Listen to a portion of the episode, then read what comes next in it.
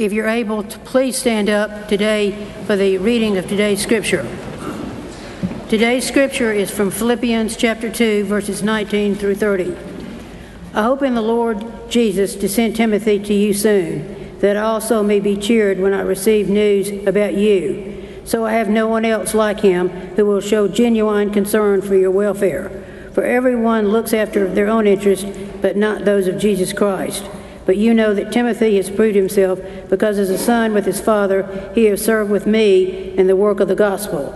I hope, therefore, to send him as soon as I see how things go with me. And I am confident in the Lord that I myself will come soon. But I think it is necessary to send back to you Epaphroditus, my brother, co worker, and fellow soldier, who is also your messenger, whom you sent to take care of my needs. For he longs for all of you and is distressed because you heard he was ill. Indeed, he was ill and almost died, but God had mercy on him, not only on him, but also with me, to spare me sorrow upon sorrow. Therefore, I am all the more eager to send him, so that when you see him again, you may be glad and may have less anxiety. So then, welcome him in the name of the Lord with great joy and honor and people like him, because he almost died for the work of Christ. He risked his life to make up for the help you yourselves could not give me. This is the word of God for the people of God.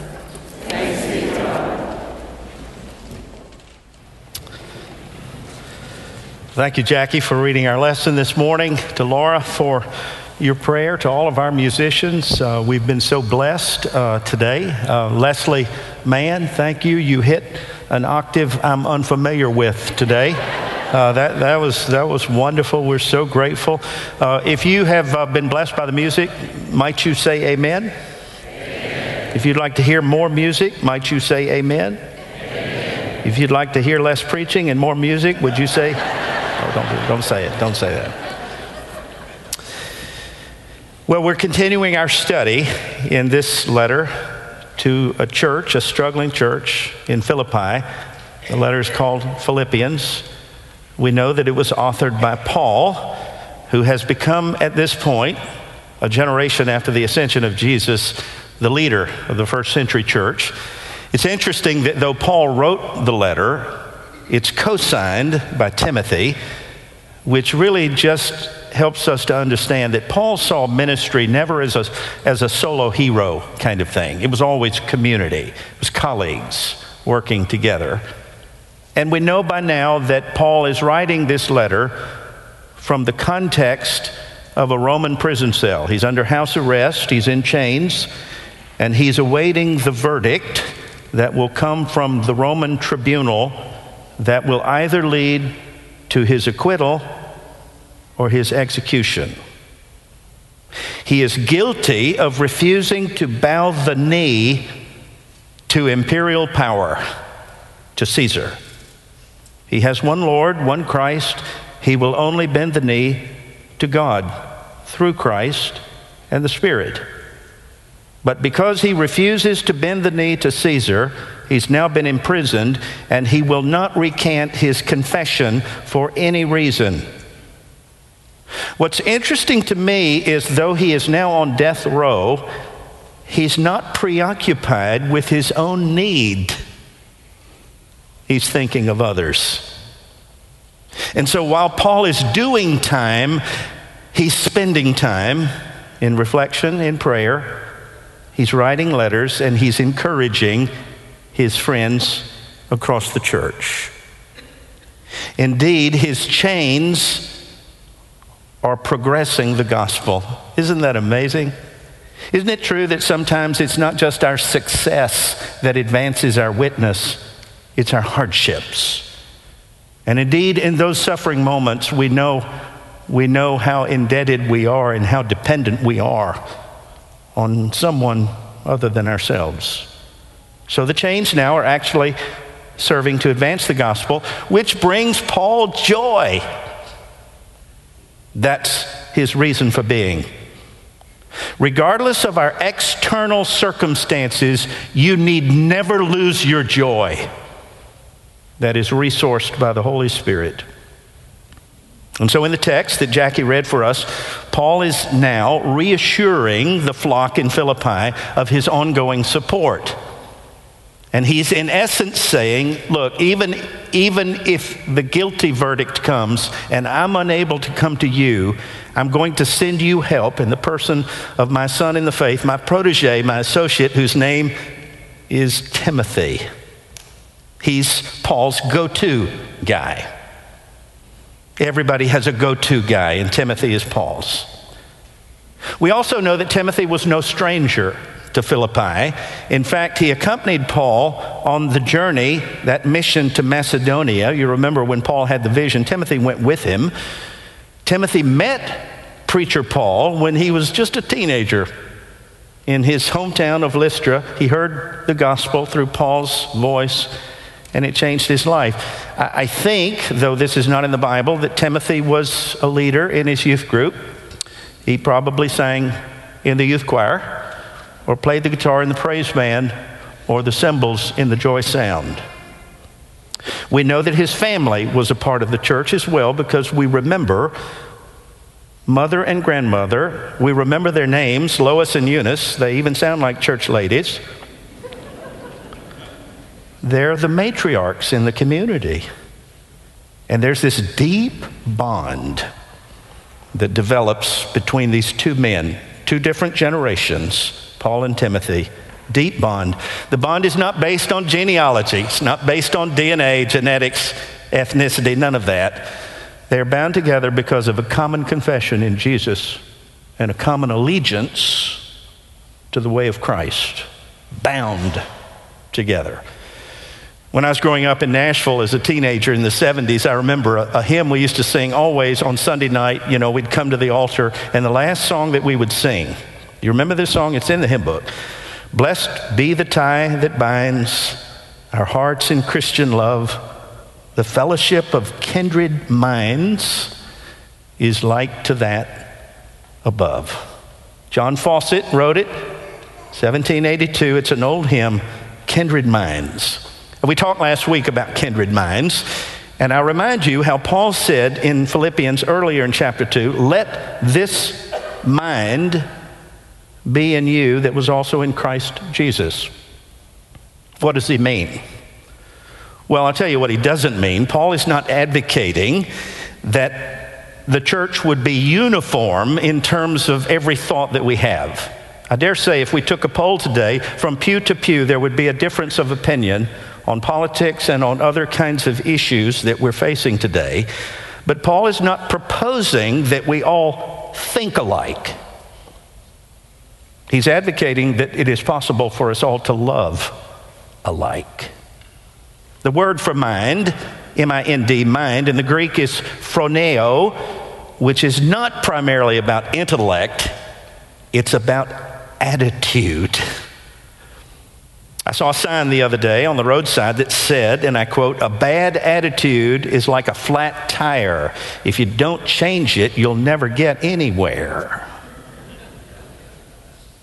Amen? I said, Amen? That's what I thought. Attitudes are, are, attitudes are essentially just habits of thinking, habits of thought. The attitude that Paul is endorsing in Philippians is not one of self fulfillment. It's not about self aggrandizement. It's about self emptying. It's really about humility. I've discovered the hard way in ministry, Joe, that you cannot be self centered and Christ centered at the same time. I remember one layperson who said to a young pastor, Pastor, when you preach, you cannot convince me that you are good and Jesus is good in the same sermon.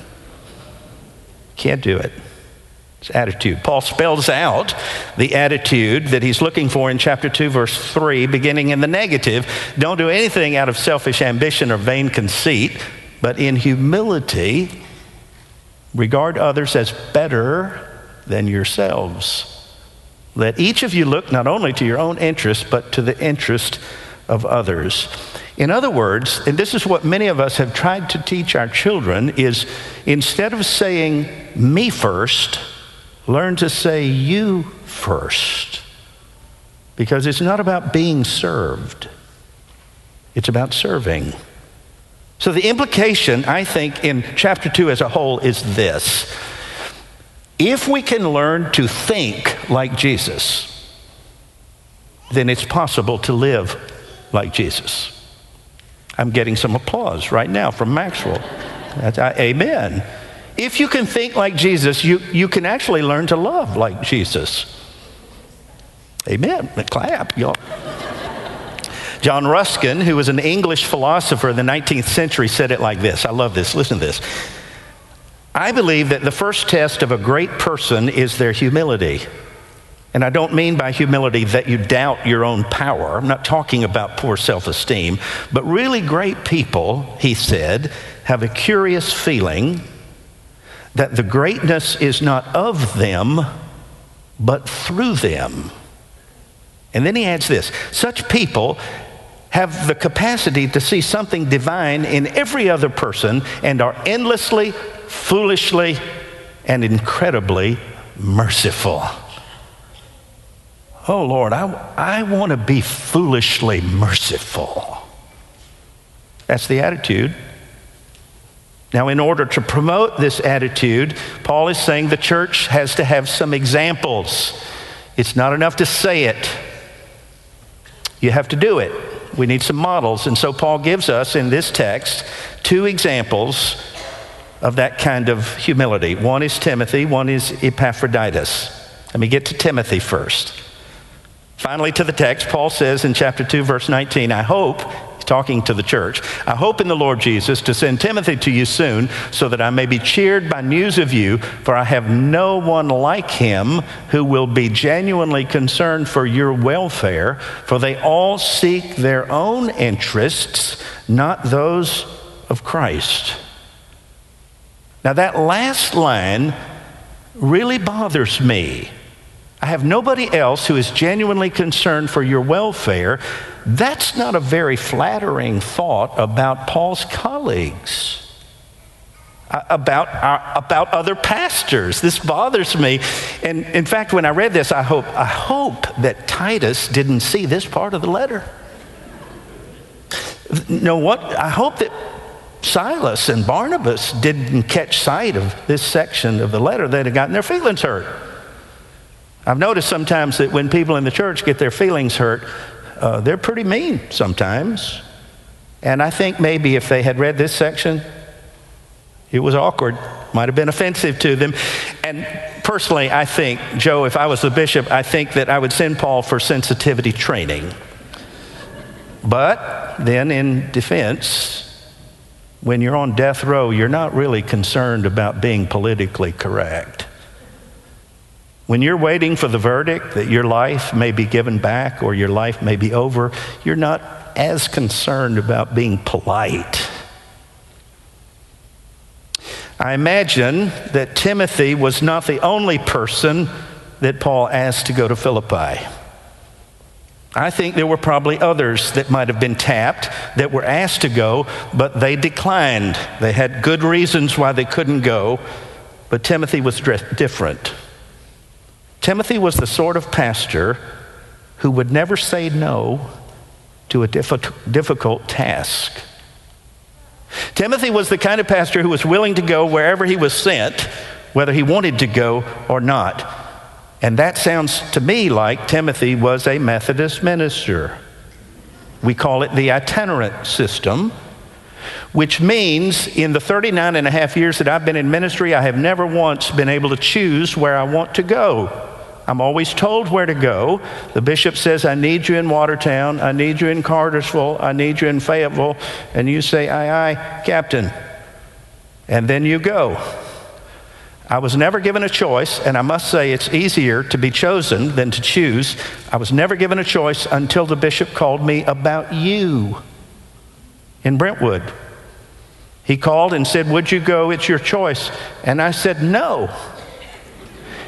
And I have to tell you, it felt kind of good after all those years to say no to my bishop.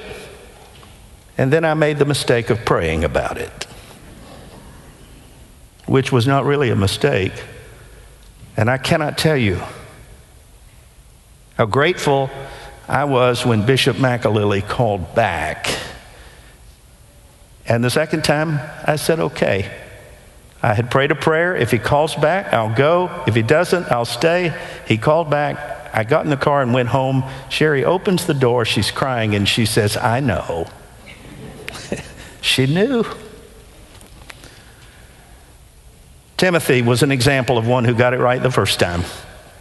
The first time he got the call, he was willing to go where nobody else wanted to go. He was willing to go where he was needed. And Paul says, I don't have any other preachers like that. All others seem to seek their own interests, not those of Jesus.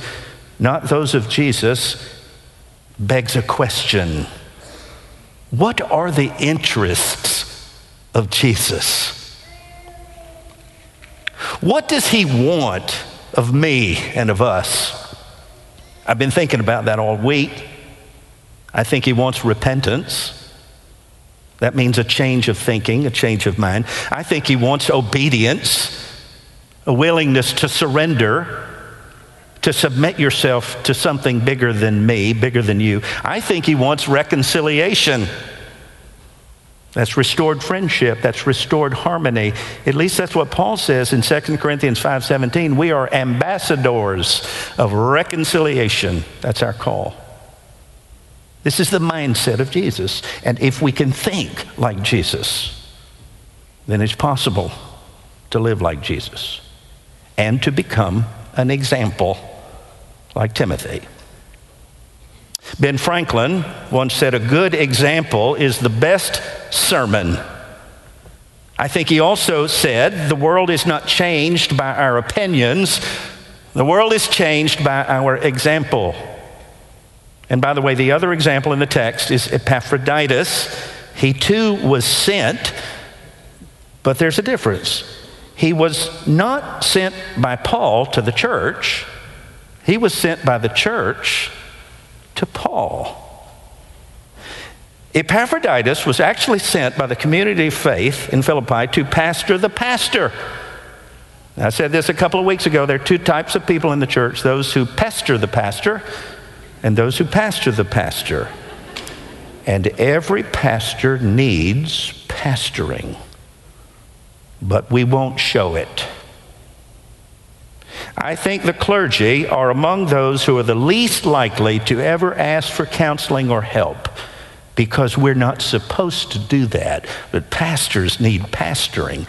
That's why I hired Jim Hughes, Laura Bradley. It was a risky move for Epaphroditus, but he said, I'll go. If you don't know the geography, it's an 800 mile trip from Philippi to Rome. That's a long way. Paul was constantly in hot water with civil and religious authorities. And so to befriend Paul is risky business because if Epaphroditus gets too close to Paul, he's going to wind up in the cell right beside him. It was dicey to bef- it is dicey to befriend a prophet. It'll get you in trouble. It's interesting in one of Paul's other prison letters, and there are several in the New Testament, Paul at one point got so discouraged, so down in the dumps, that he begged Timothy to come. This is in 2 Timothy 4. He says, Everybody has left me, everybody's abandoned me. Demas has gone to Thessalonica, Crescens has gone to Galatia, Titus has run away to Dalmatia. And this is Eugene Peterson's modern translation, so take it for its worth. Uh, Paul says, At my preliminary hearing, at my deposition, no one stood by me. They all ran away in fear like rabbits. It's not very complimentary of the clergy. But Philippi, the lay people in Philippi heard about Paul and they sent one of their own to see about him, to pastor the pasture. And by the way, this is not a Disney story. It didn't go well. Apparently, Epaphroditus got sick. He got the Roman fever that was prevalent in the Roman prison. He got typhoid, or maybe it was from malaria, and he almost kicked the bucket before Paul sent him home. But it's the thought that counts. This guy took a chance. He got involved at great cost to himself. He was an example. In fact, Paul loved him so much he called him a brother. He said, He's my fellow worker. He's my fellow soldier. Examples, we need them. Now, To be sure, you can learn as much from a poor example, can't you, as you can a good one. I don't know about you, but I've been absolutely horrified by the shooting that took place in Buffalo a week ago Saturday. And then about three days after, I was horrified that I wasn't as horrified as I should be because we just quickly move on too fast. It was sickening to me to think of an 18 year old boy driving 200 miles from his home to a grocery store in a predominantly black neighborhood so that he could shoot black people because they're black. It's unthinkable, it's unimaginable. There were 10 people who were killed, 50 rounds that he released from his guns. Three were wounded, two of the three wounded were white. And among the deceased, six of them were women, four men, ages 32 to 86 there was a grandmother. There was a security guard, policeman. There was a school teacher. There was a deacon in her church. There was even a father who was going to Tops to pick up his birthday cake for the surprise party for his son. I often, like you do, try to make sense of things that don't make sense. And then I read more.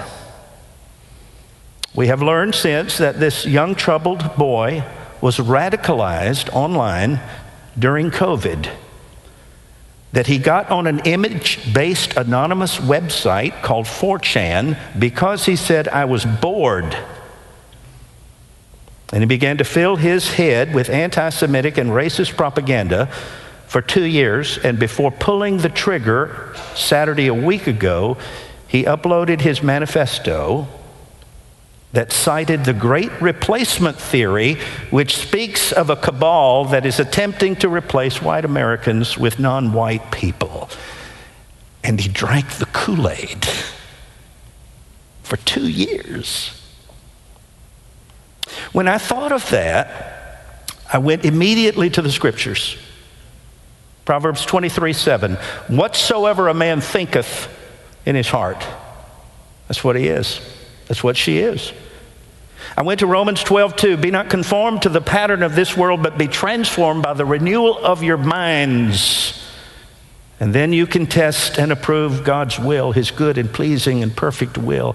I went to Philippians 4, preaching on this in two weeks where Paul says, finally, sisters and brothers, look, whatever is true, whatever is honorable, whatever is right, whatever is pure, whatever is lovely, whatever is admirable, if anything is excellent or worthy of praise, think, think on such things. That's the attitude of Christ. If you do a reverse paraphrase of that, you'll get the mindset of the world. Do it. Whatever is false, whatever is misleading, whatever is dishonorable, whatever is wrong, impure, ugly, deplorable, if anything is mediocre or worthy of criticism, think on such things. And I just described for you the 21st century media. It's the mindset. That's why when our children misbehave, the first thing that mom asks them is, What were you thinking? Because if you can think like Jesus, you can love like Jesus. That's why Paul said in another letter, Colossians 3 2, set your mind on things that are above, not on things of the earth. I'm preaching to the choir today. There's a lot of stinking thinking in this world. But we have a manifesto. And I want us to immerse ourselves in it. Our manifesto is Matthew 5 through 7. It's called the Sermon on the Mount, which, by the way, if you didn't know, contains the thinking of Jesus. Blessed are the poor in spirit, for theirs is the kingdom. Blessed are those who mourn, for they'll be comforted. Blessed are the meek, for they will inherit the earth. Blessed are those who hunger and thirst for righteousness, they'll be filled. Blessed are the merciful, they'll receive mercy. Blessed are the pure in heart, for they shall see God. Blessed are the peacemakers, for you shall be called sons and daughters of God. It's Jesus' way of saying, mind your thoughts, because they become our destiny. You remember the bracelets we used to wear? WWJD? Some of you still, 20 years ago. What would Jesus do? I want somebody here to, to make a new bracelet that says WWJT. What would Jesus think? Paul himself said in 1 Corinthians 2:16, "We have the mind of Christ." And if we can think like him, maybe we can live like him. Just like Paul, just like Timothy, just like Epaphroditus, just like Bill, just like Jim, just like Laura, like Jackie, like Janine, like Robin, like Joe, like Kelly, like Don, like Eddie, like Melinda and we can be an example to the glory of God. I close with a free verse poem written by Mother Teresa. It's called Anyway. I love this. This is her innermost thoughts. Called Anyway. Listen.